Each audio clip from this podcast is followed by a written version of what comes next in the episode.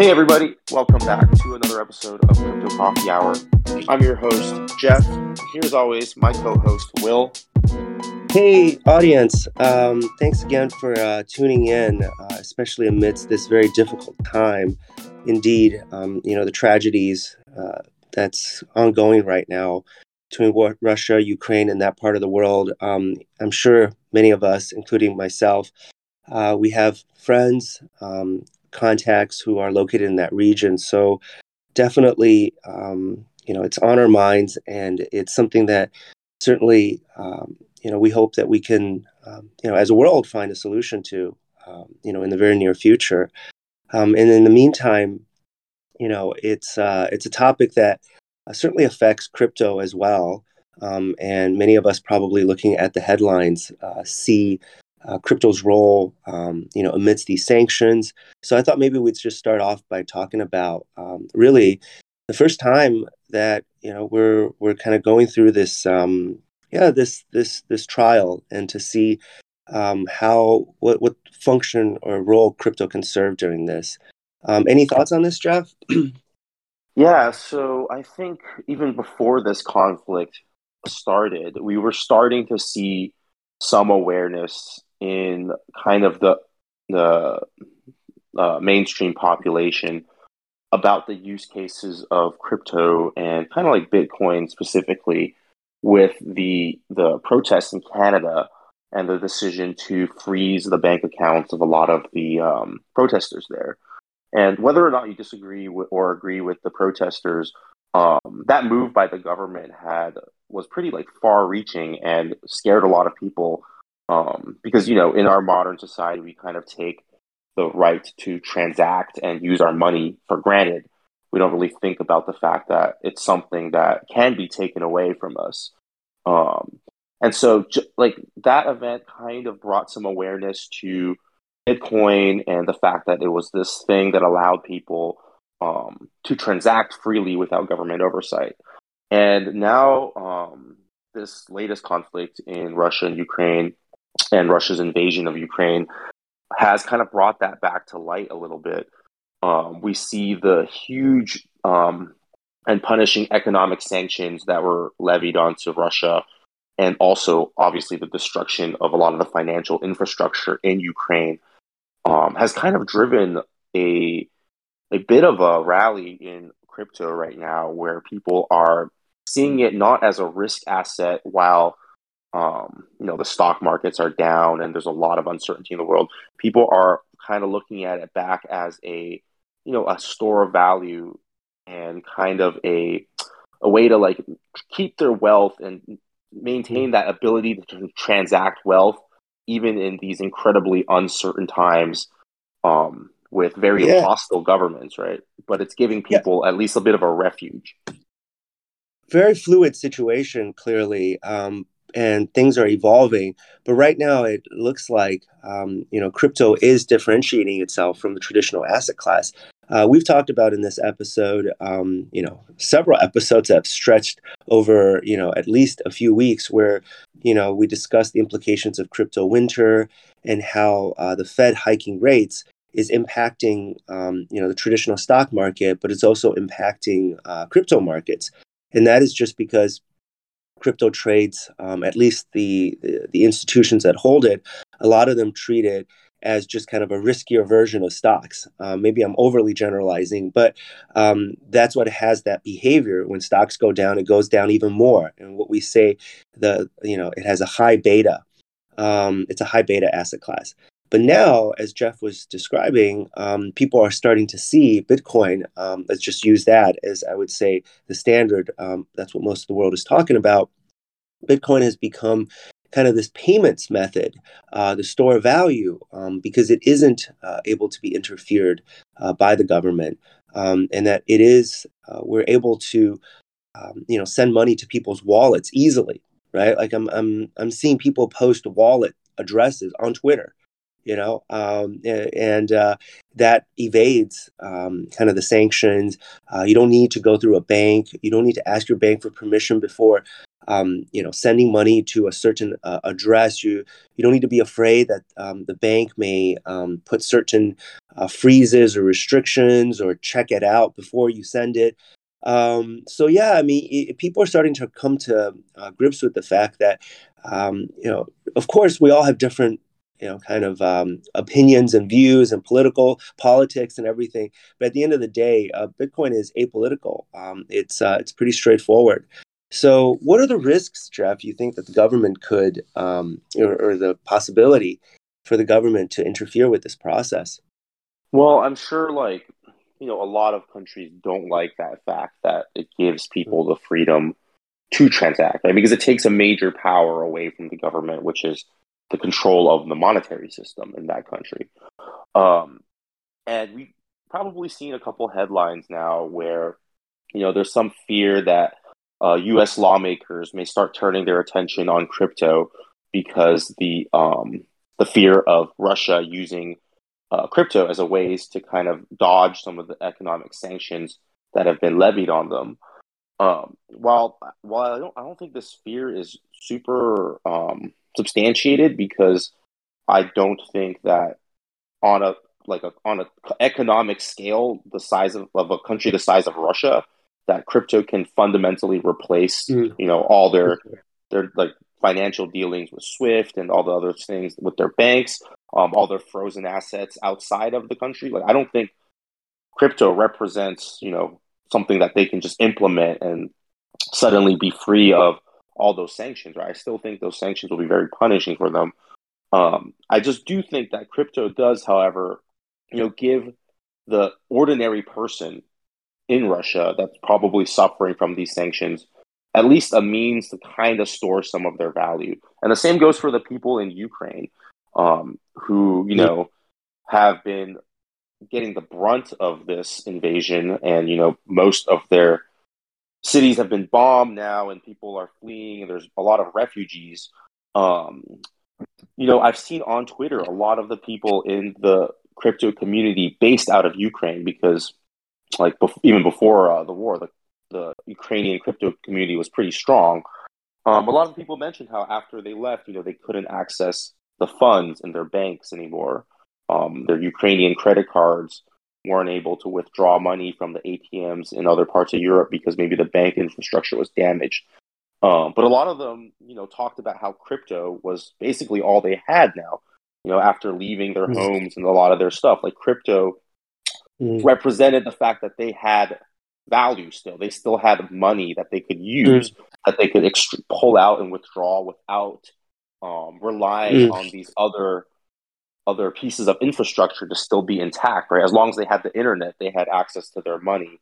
And I think that's a very good positive aspect out of this. You might see the headlines focusing on the possibility of countries evading sanctions using crypto, but we can't forget that this is helping people right now, right? This technology is enabling people in these regions right now to maintain some semblance of all the everything they've earned in their life, the money that they've been saving up, that they've had for all these years.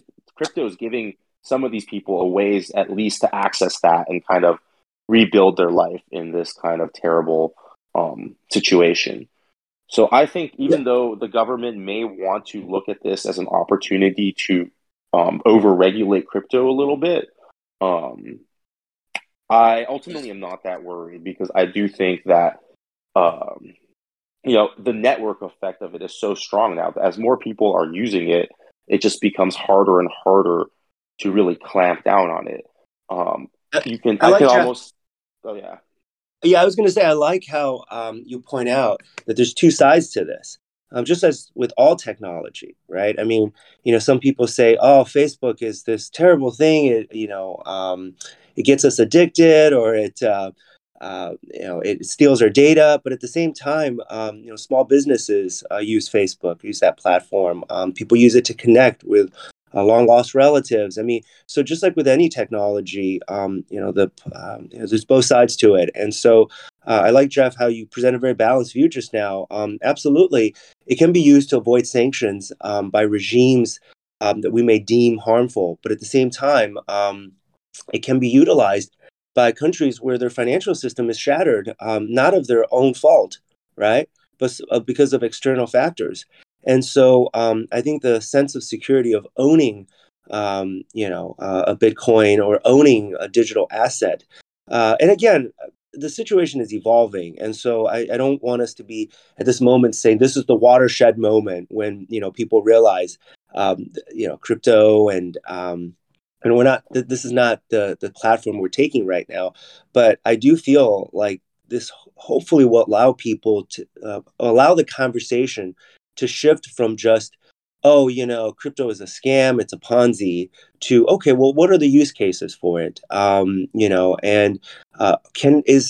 are some of the constructive aspects of, payment that isn't based on potentially the traditional payment systems?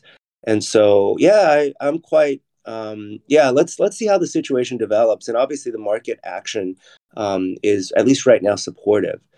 So, maybe just to, take a few steps back and to kind of slightly pivot into something else. So it's been, a few weeks and since we kind of talked about crypto winter and whatnot, and we've advised during our podcast to focus less on the price action and to focus more on building.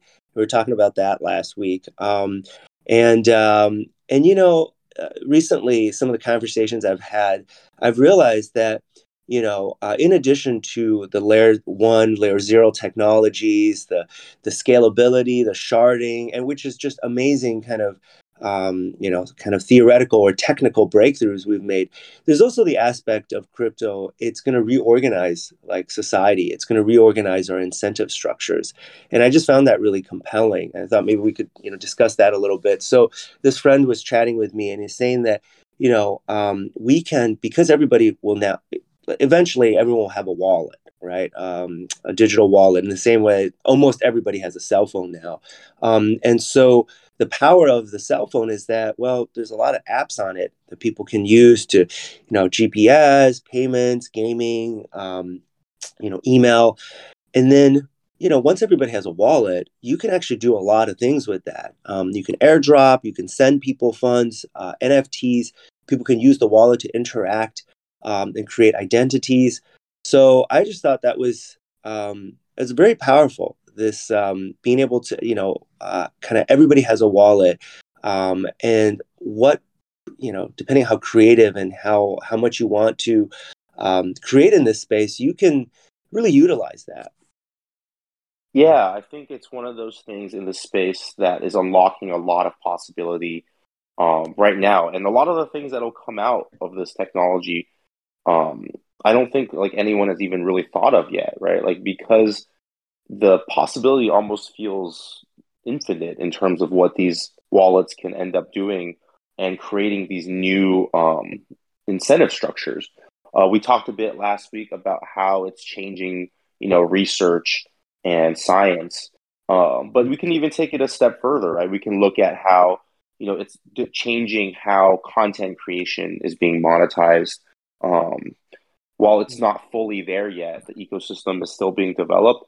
There could be models in the future that challenges how, for example, how YouTube has their content, where they have a bunch of people creating content for them.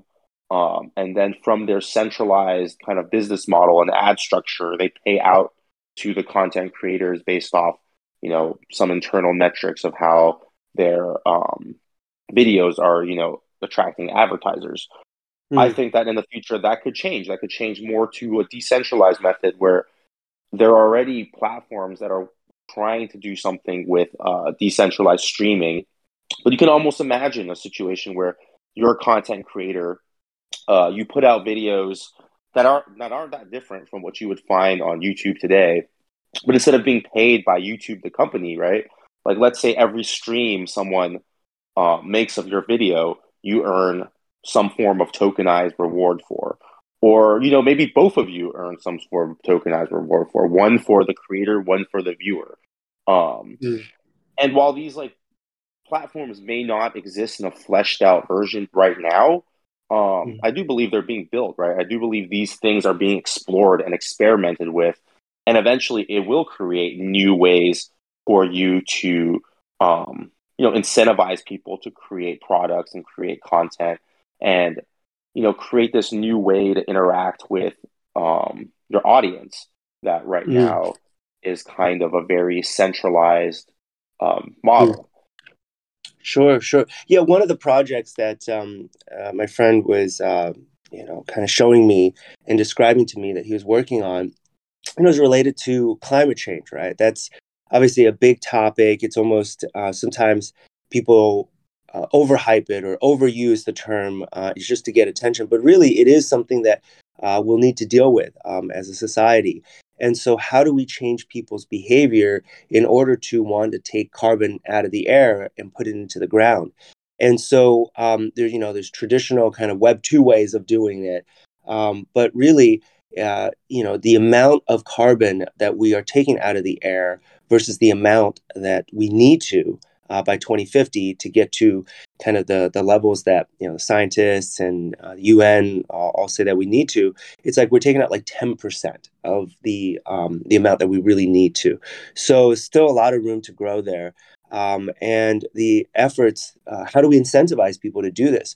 So, this is one of, I think, a few very compelling projects where you think about how do you pay people, how do you reward people? Because that's what it is, right? I mean, Jeff, you've noticed a lot of these chains, it's about like you do something, you get rewarded, right? You validate something and you get rewarded, right?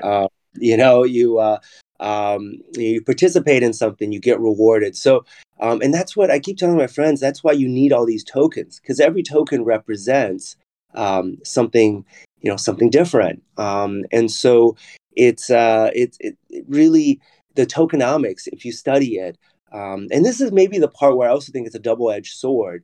How do we, I think of my friend's project, I think it's awesome.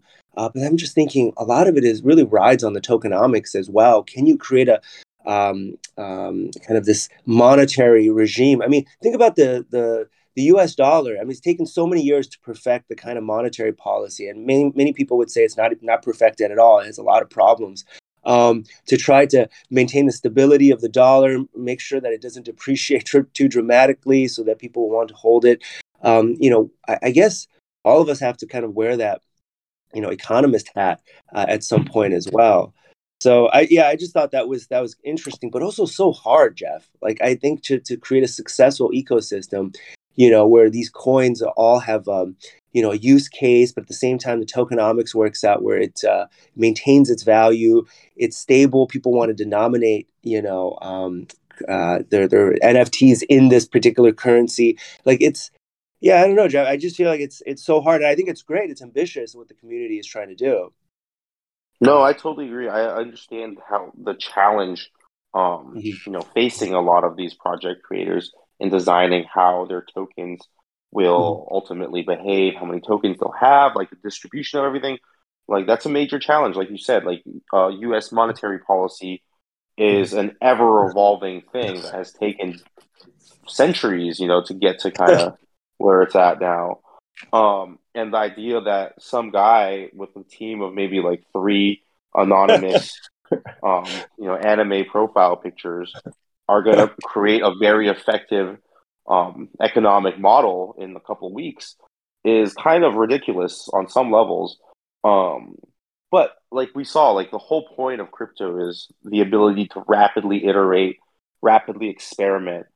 We've seen a ton of projects with failed tokenomic models, and we've seen a ton with very successful ones, right? And then the key is just how do they iterate on the successes and learn from the failures to ultimately design better and better projects. Now, that doesn't help if you're bag holding one of the ones with bad tokenomics, that hearing that doesn't really help you in that moment. But this is something that you can work on in the future, that tokens can go and, learn from the mistakes of the other projects in the past. Yeah. And, I ultimately think that in order for this space to thrive, there needs to be, value added. And I think the DeFi kind of angle is something that provides you know, it provides the juice, it provides the gasoline, and it's also what enables efficient allocation of capital. But ultimately, we need to build stuff. We need to, you know, create things that people want in the real world. And so another conversation I had recently with a friend was like, they're like, oh, wait, but ultimately, why would people want to interact, you know, in the digital world when there's like, you know, when you can't, provide benefits in the real world? And so I think we've talked about that too, where our interactions in the digital world could become valuable as well. And I think NFTs is just kind of one of the first and obvious things where people value, you know, having an NFT, owning digital art. And so, Jeff, you mentioned earlier you had you started playing in this a lot more. Yeah, I've been recently playing in the NFT space a lot more, just because I just keep thinking about how much attention NFT has drawn from the mainstream. You know, DeFi is just not very approachable for the average person without someone. Yeah, Jeff, it's not sexy. But even then, it's hard to understand. You know, like even me, it's been a long time, and still I read some of these documents, and it takes me a second to try to figure out what all these like acronyms may stand for. You know, like what these prefixes for their token might mean. Like, what does that mean that it's like a VE token? What does it mean that it's like a stake token? Like, these are all things that if you were a newcomer, would put you off because there's so much that background knowledge that you kind of have to know to even begin really starting to understand what's going on in DeFi. But that's not the case with NFTs, right? Anybody can see an NFT and be like, I like that picture, or, you know, that one looks cool. You might not agree with the price, but that's kind of like a subjective thing with art. Anyway, but the selling point of NFTs is very easily to understand, and I just figure now is kind of you know, as they're blowing up, it makes more sense to really dive more into this and try to figure it out. And I'm kind of the guy that likes to learn by doing, so I've just been, you know, participating in more mints, you know, buying some NFTs I like, and just kind of. Like, obviously, I wanna hopefully make some money out of it too. But the more important part is just to kind of be part of the culture, because culture. Do you mind walking us through a step where you minted? Like, just maybe for some of our users who are curious as well. You know, what does it mean to mint? Are you using OpenSea? Are you joining? Yeah, so you know, I've minted, like, I've done a few mints of real projects, like projects that are dropping like their 10,000 NFTs or some generative NFT thing. Like, I've done a few of those too, where they have a mint price at whatever ETH, and then they give you your NFT afterwards.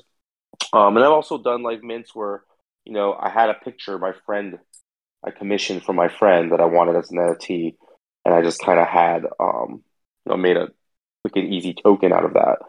So that's really easy to do. If you want to do that second way where you just want to make an NFT, it's quite simple to go on, you know, OpenSea and just create an NFT pretty much out of like any image.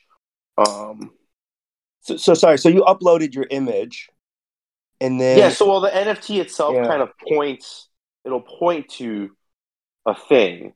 That will be the image. The image, at least for the random NFT I made as a test, isn't on the blockchain itself.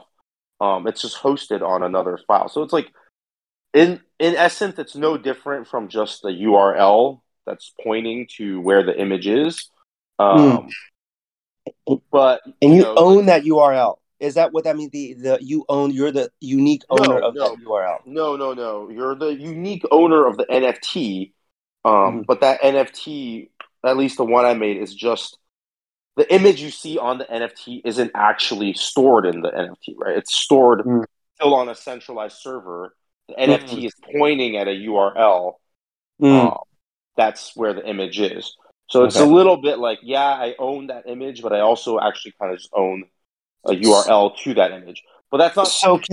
But Jeff, I don't mean to challenge this point too much, but what about that where it's stored? Is that decentralized or is that centralized? What if for this one I made, it's not centralized. I mean, it is centralized. It's not a decentralized storage.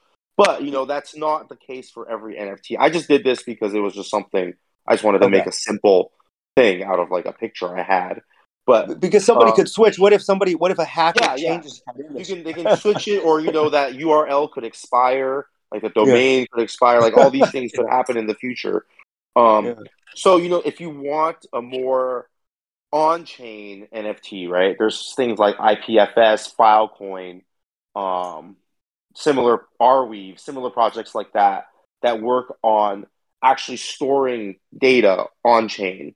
So they have their own blockchains where they will actually, you know, you can host your image file there.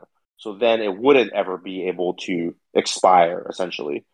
That's a little more involved, so I didn't do it that way. But so let's go back to the easy way then. So you you created this link, or they created it for you, this URL that points this image. Yeah, and wherever I just like hosted my file. Okay.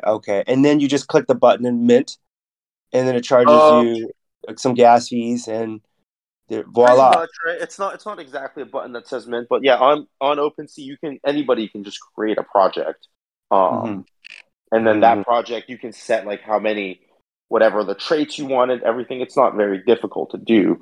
But I think the more interesting mint are the public mints, right? The mints for projects that are being built, and getting to participate in, you know, the event where, hey, we're releasing, you know, 5,000 pictures, you know, get on our whitelist and you can be part of the mint. I think that is a more interesting experience because not only do you see how they're building the community, and how you know, the team is developing the project, you can get involved in like kind of trying to make suggestions for the roadmap, or being involved in the community in all these ways, and then participating in the mint itself is usually very fun, right? It feels that feeling you get when you were like a kid opening, you know, a booster pack of Pokemon cards, or kind of like gambling too, because you don't know what you're gonna get. A lot of the times it's like not revealed until later, and then when you get your NFT you can kind of look at all its traits and its rarity. It's like a really exciting process. So that's what I've been doing a lot too. And but by the way, how do you get on one of the whitelists? You have to know about it beforehand, I guess. It's funny. It's like not difficult but also difficult at the same time. And what I mean by that is, so I was fortunate to participate in a mint for a project called Tubby Cats recently. And the mint itself, I mean, the whitelist process itself was not difficult, right? I just had to be in the Discord. They released like a link that said, just sign up for the whitelist, and do like a simple task. The task was just like draw a cat and then like upload the cat, kind of like to prove you're a human. So it wasn't a very difficult thing to do. That might be hard for me. I don't know if I could draw a cat, to be honest with you. I mean, my cat was like a stick person. But anyway, the hard part is finding, like hearing about these projects earlier on. Even though this project, the Discord had like thousands of people, right? It still wasn't obvious. It wasn't like on any like major list or anywhere easy to go to find, hey, like Tubby Cats is having a mint soon, and you know, this is the steps you need to do to get on the whitelist. The hard part is then just kind of grinding for that info.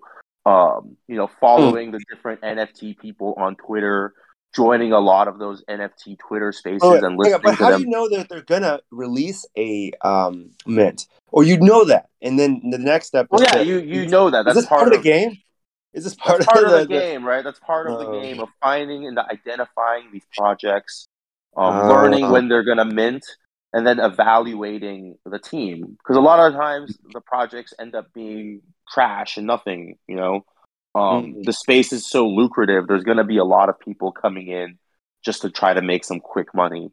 So it's you kind of have to also be, be aware of that and develop this sense for what team is more legitimate than others. And I really mean it as a sense. Like, it's really not a specific set of criteria you can really give that says, oh, if he checks this box, this box, this box, it's probably very good. A lot of times it is kind of a gut feeling based off prior experience, whether a project is legit or not. Let me just ask you about Tubby Cats. So you, how did you even know there was a Discord channel called Tubby Cats? Like, how did we go and go to step zero? So this is like part of the, this is the hard part of finding these NFT mints, right? So for me, for Tubby Cats specifically, that was, you know, I knew about the artist. The artist's name is OX Ratwell, and he's known for being one of the crypto influencers, one of the major crypto influencers, Tetranode's like personal artists. Tetranode is like a giga whale in the space, and he appears on a lot of he appears on Twitter a lot, just like making random posts. But he'll also go on some podcasts once in a while, so he's pretty well known in the space. And through that, you know, when I heard that Ratwell was his personal artist, I just started following Ratwell on Twitter. And then from there, you know, he announced, hey, I'm starting this project.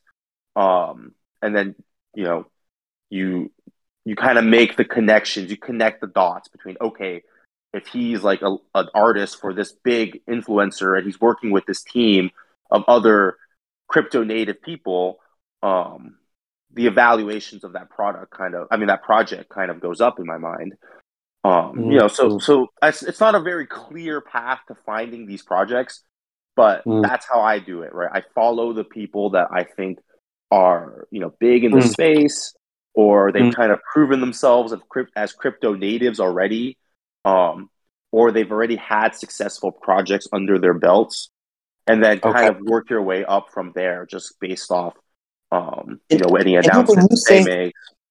And then when you say you grind it out to find the information, that's intentional, created by the artist, that process, or like a puzzle. Well, sometimes it is, right? Because interest is so high in a lot of these projects. Sometimes you'll find a project that seems kind of under the radar, and then when you join the Discord, there's already like 20,000 people, and they have to narrow that down to maybe like 8,000 people to get on the whitelist, or maybe even less. And that's where the grind kind of comes in, because sometimes they'll make people jump through hoops, you know, to get onto the whitelist. Because people know, like, the whitelist is it's a very good opportunity to buy into a project you like at potentially the lowest price, like, it'll be offered at. In addition to that kind of gambling, Pokemon card feeling of getting like, hey, like, I'm getting a random thing. It could be anything. It could be really valuable. There's that aspect of it too. Interesting. And part of like me using grind, like I said, like finding these projects is not easy, because you go through so many, and so many of them are not very good projects. Like, you have to be able to evaluate, is this something even worth spending my time on? Is it worth devoting all these hours in Discord trying to, you know, talk to the team, be part of the community, you know, post memes and stuff? Is it worth that effort if this project is just gonna, you know, the devs are just gonna bounce after they make their money? So you have to kind of make that evaluation as well. And that's where the grind comes in, because there's just so many of these projects, right? You just are constantly looking at different ones. Yeah, I could see how the criteria to trade or you know, get involved in NFT is very different than looking at a traditional layer one token. You know, very, very different. Yeah, because there's no like technology to evaluate a lot of times. Like, NFTs may have some utility and some function, but ultimately they're art for the most part at this stage of the NFT's kind of life. They're artwork. This feels like a little bit like VC investing, or very early stage investing, right? Where a lot of times you are evaluating the founders rather than necessarily the specific ideas that they have, because it will evolve. And I think that's the correct analogy for NFTs too, right? It will evolve. You know, what features they will have, additional features, you know, additional airdrops and subsequent projects, all of these things. This is where I think it's interesting.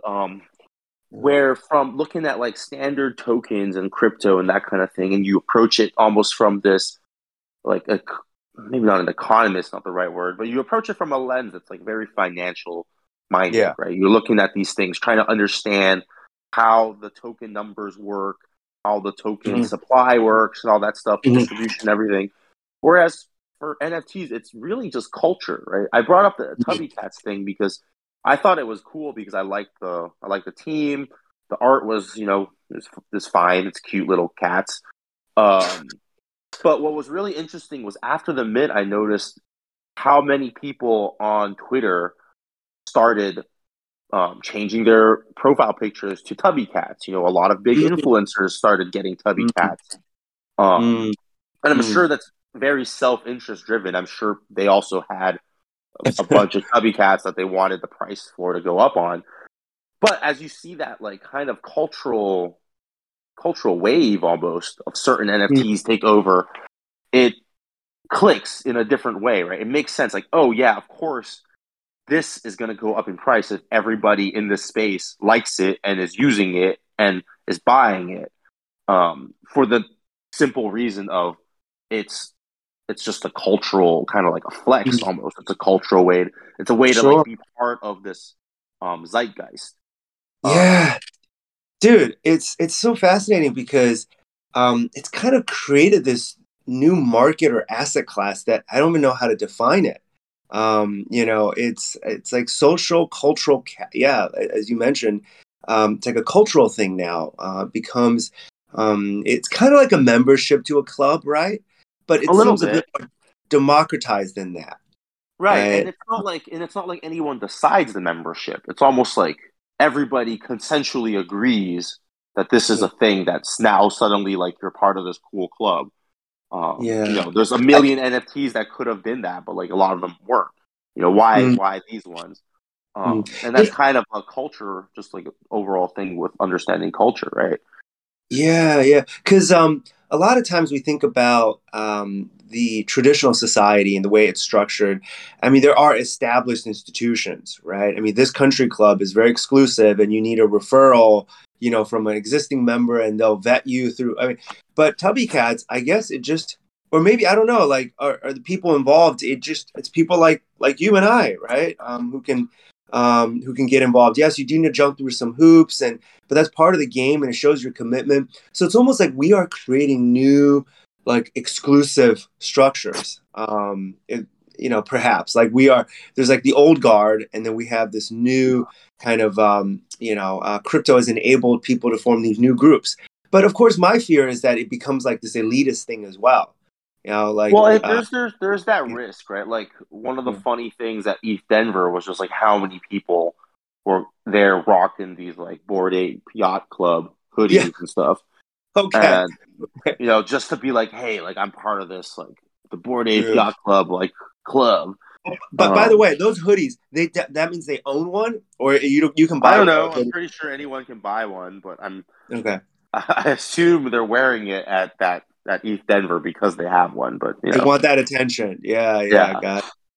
So how do you feel about that? What are we supposed to? I mean, I guess just like you said, technology. There's two-edged sword. I mean, we're not going to judge. I think it's fine because I think it's no different from someone having an expensive Rolls Royce or a Rolex or anything like that.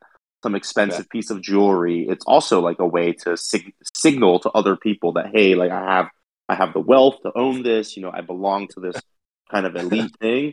But I think the difference with crypto is that like, it doesn't necessarily have to just be like, hey, I'm in this elite expensive thing. I think about NFT projects that kind of go towards a cause, right? I think about like recently there was an NFT project for the founder of Silk Road, who's still in prison right now, and he released an NFT project just to raise money for his legal defense fund. And, even though those NFTs may or may not have some sort of like collector value, he raised millions of dollars for his fund selling those NFTs because people recognized, this is a historic figure in the crypto community. Regardless of how people feel about Silk Road, it's undeniable that it was one of the first things that enabled Bitcoin to be used. It was one of the first use cases for Bitcoin, and it's like vitally important in Bitcoin's history. So people were willing to support this guy, because they recognized the importance of that, and they felt that kind of cultural significance of his impact. And without NFTs, he wouldn't have been able to just fundraise in the traditional way, because it's not as effective, right? It's not as effective to be, hey, can you give me money for my cause, rather than like, hey, let me sell you this thing that also goes to a cause.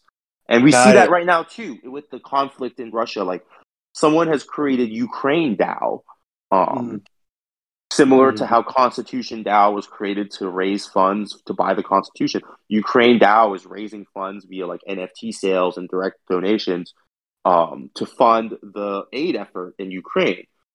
And these are things that fundraising organizations wouldn't have had the ability to do in the past, to create a digital asset that people would want, because it has a way to verify ownership. It has a uniqueness to it that digital assets in the past just never had. Yeah, I sort of see this as an extension of like fundraising efforts in the past, right? In the past, we perhaps asked people directly for money. Maybe you get a certificate showing, you put your name on a plaque. You have different, your silver membership or your gold donor. But now with NFTs, I guess there's just much more you can do with it, right? Because it's digital, it's evolving, and it's code. You can, the creator can be as creative as he or she wants it to be. And so it becomes a more meaningful experience as the cause gains steam. So yeah, Jeff, like nothing is absolute, but I feel that it is more, we try to create a more flat or democratic kind of structure. It's not perfect, but certainly it's just more accessible. It's just using that as the guide, right? It's trying to get there. And it may never get there fully, but that's what we're trying to build towards. And so NFTs and DAOs, so in what you're describing, I feel like the NFT and DAOs are almost interchangeable in those particular cases, right? Because the purpose of selling the NFT is to form this DAO. Well, I guess the DAO is what would govern it. Like, I think the beauty of the DAO is that it's basically, I've been thinking about it, like the DAO is basically just like a company, like an LLC or anything, except instead of having to use a bank, it has a system where the funds stay within the DAO, but they can't be abused by any one member of the DAO. If if the multi-sig and everything is set up correctly, obviously. But yeah, if you created a good like DAO treasury system, it's essentially a company, but with total control of its funds without having to use any third-party banking service, right? And it creates an environment where those funds are kept in a trustless manner.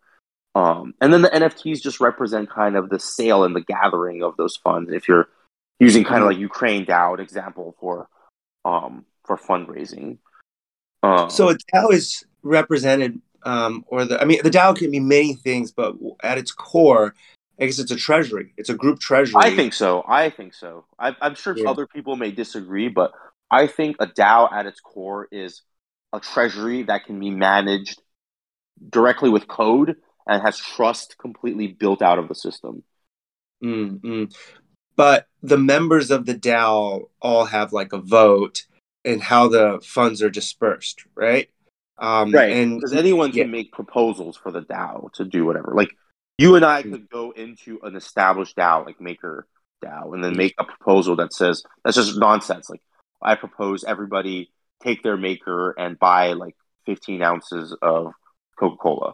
Like you can make crazy proposals like that. Doesn't mean anyone will vote on them or take them seriously.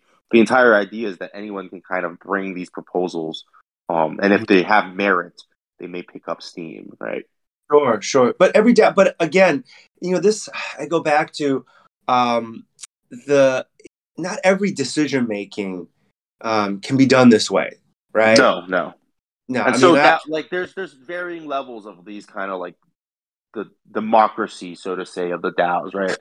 Some DAOs may like some DAOs may make it so that, hey, like only if you have a certain threshold of governance tokens can you like formally bring a thing to vote or something like that. Some may be like anybody can create a proposal, but it's not like an official proposal for vote yet unless, you know, some criteria is met. So again, it's every DAO will also have its own features. So it's just like every token has its own tokenomics. Every DAO will have its own governance structures, and it can be as creative. Yeah, you know, I have another friend. His company is also trying to set up like a platform where it caters to these DAO treasuries. So the idea is that people will onboard their DAO treasuries, and they'll be governed by certain rules in such a way that, you know, will be much more kind of transparent about what's going on, as opposed to sometimes with these individual projects, you know, we may be a bit uncertain, right? Oh, who's, you know, multi-sig wallets, and recently we've talked about on this show, there have been some bad actors or people who have kind of a background that's questionable. So if we can have a more transparent, a more standard way where there's a platform, where the DAOs are kind of the DAOs that are listed on there have gone through certain past certain criteria. I mean, I think that's one way to look at it. And then there's also investment DAOs. People like we're an investment club. We join this club and we all decide to invest in something, as opposed to joining together for a social cause. So yeah, it's kind of it's very fascinating. I mean, even as I'm talking about, there's a lot of uncertainties. I'm asking a lot of questions, but at the same time, isn't that what's awesome? Because it actually we don't know whether DAOs will replace the standard corporation, or whether DAOs will replace communities or co-ops. Actually, I'm not sure, but it has a role to play, right? I think it has a role to play too, because at its core, it's just a new way to organize people. Yeah. Right. Yeah. And it represents a way to organize people in a novel way that's never kind of been done before. And just that alone, I think, is extremely interesting, because from that can spawn all sorts of different organizations, different communities and everything. Just kind of from that simple little shift in how the organization dynamic is. Yeah, I feel like, in my journey now, and, listeners from the very first episode will know that, you know, I've had a very, it's actually kind of a short journey, but in reality, it feels like years in my mind, because that's how crypto, paces itself. Like, I really feel like I have also evolved my thinking from like the first, days where it's all about like, I'm just like a DeFi like monkey, I'm talking about like all these rewards, which is, I think, still awesome. I mean, you're just in these protocols, you're just your fear of missing out on all these rewards and airdrops, and which I still think there's a place for that. And I know a lot of my friends who are, very successful and very thoughtful in what they do. But at the same time, my thinking has also evolved now into thinking about these social structures. And, we touched on today, NFTs, DAOs. I talked about, some of these projects my friends are working on around me that are related to changing people's incentive structure, using mechanisms to really, whether it's climate change, education, investment management, all this is will have it. This is when I talk to people about crypto, and, I believe it or not, I still get these conversations where people are just like, oh, it's just a scam. Get out quickly. You can still make money, but just get out quickly. Things like that. And I'm just like, that kind of misses the point. It's not about what you see in front of you. It's not about on your Binance account, it's flashing red or green. A lot of it is about, we will see a different world. Right. And how we monetize it, we will see. And everyone will have a role in it. You can be a creator. You can be a consumer. You can be, an artist, whatever you want. But we will live in a different world. And that's why I always tell people, the reason you should get involved right now is in addition to, if you get in early, opportunities to make money. But the rules of the game are being written as we speak. And I think being familiar with those rules of the game will be helpful in this new version of society. Yeah, 100%. The same way that as social media, exploded, the people that caught on to the potential of running ads on social media, using social media to reach target audiences and that kind of thing. The people that caught onto that early greatly benefited because, like you said, the rules of Web 2 were being written in the mid 2000s, and people that kind of rode that train, came out very, very, very well ahead in the end. And the same way Web 3 is kind of doing that same thing now, right? It's like you said, the rules are being written as we speak. Everybody is experimenting and iterating on different ideas.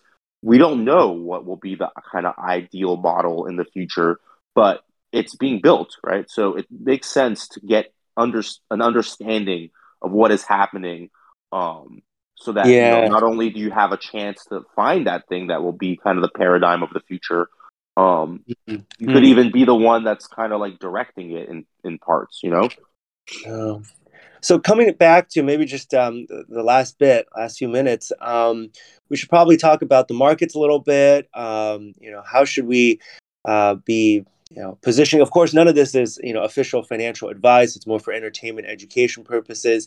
But my thoughts are in general, just hold on to kind of the core, tokens. It's almost like it's just if you believe in this ecosystem, rather than if you get tired of chasing it around, diversify a little bit, do kind of what Jeff is doing, get involved in NFTs, not because necessarily that you think that something will go 100x or whatnot, but it's just a different asset class. It behaves differently than the other coins. During the sell-off, NFTs actually held its value quite well.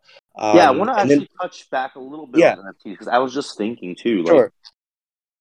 When you think about someone spending hundreds, thousands of dollars on an NFT, it might sound crazy because it's a digital picture, right? But it's really no different than someone dropping, $1,000 on a really rare pair of sneakers, or $1,000 on, $10,000 on a piece of art that they hang on the wall and they really like. Let me just real quick interject here because I had a conversation with a fairly wealthy friend recently, and he was just like, I get what you're saying about NFTs and how the store of value. I get it, but he's a big believer in watches, and so I'm kind of an idiot when it comes to watches. So I asked him, I'm sure, some pretty dumb questions about how they work and the idea behind it.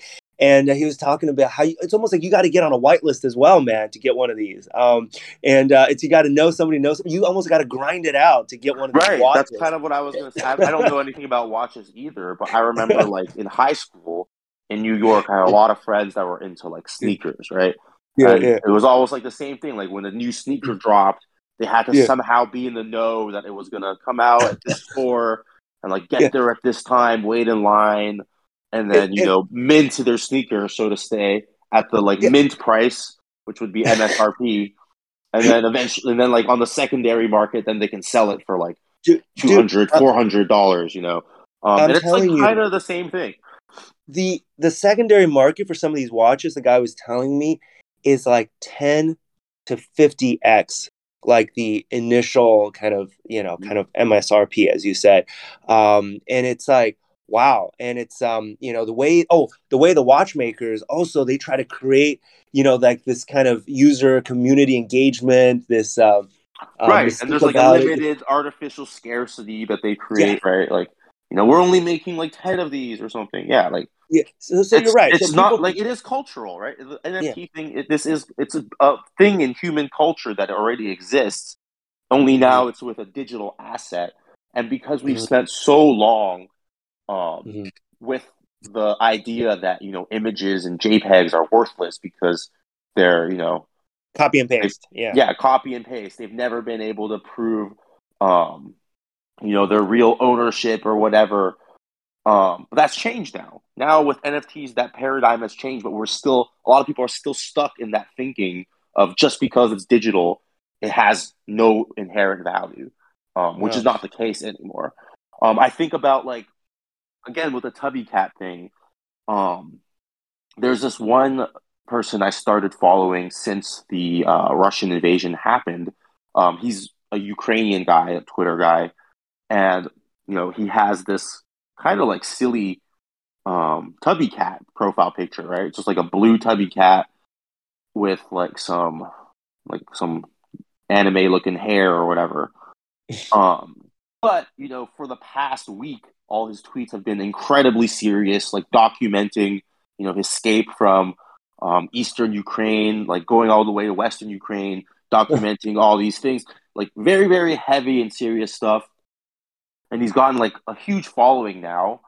And it's gotten to the point where I associate that NFT with him. Like when I see that blue tubby cat, to me, that's him now, you know? And that's where he created a story. He created a story around his blue tubby cat. Is that what you're saying? Yeah, he created an identity that goes beyond just that image, right? The identity of this blue tubby cat now is this like Ukrainian guy that has been bombed by Russia and is escaping with like from his home essentially. And that's the case I realized with a lot of NFTs. Like a lot of punks are owned by big crypto influencer people, and it's gotten to the point where I just associate that punk with that individual, right? That identity is that punk now. And I think that's kind of the thing with NFTs now that people are kind of missing. It's like they say the metaverse might not work, or I don't know what the metaverse is. I look at just my parents, right, staring at their phones on social media. Like this is a form of the metaverse already. Like being on your phone, looking at all these different things, that is essentially being a digital citizen, right? You might not have an NFT yet to represent your identity in this digital world, but those things are all coming. I just think about that blue tubby cat guy in Ukraine because essentially, like, I'm in a metaverse when I'm interacting with his tweets because we're separated by just the entire earth, essentially. But I can interact with what he's thinking. I can read about what he's thinking. And now with this NFT, he has this identity that I know for sure is him, you know, that is like, has the Twitter like verification box and everything. So yeah, my point is like, yeah, the cultural aspect of NFTs can't be overstated enough, I think. And it's something that a lot of us miss, including myself. I just didn't understand and put that together. Yeah.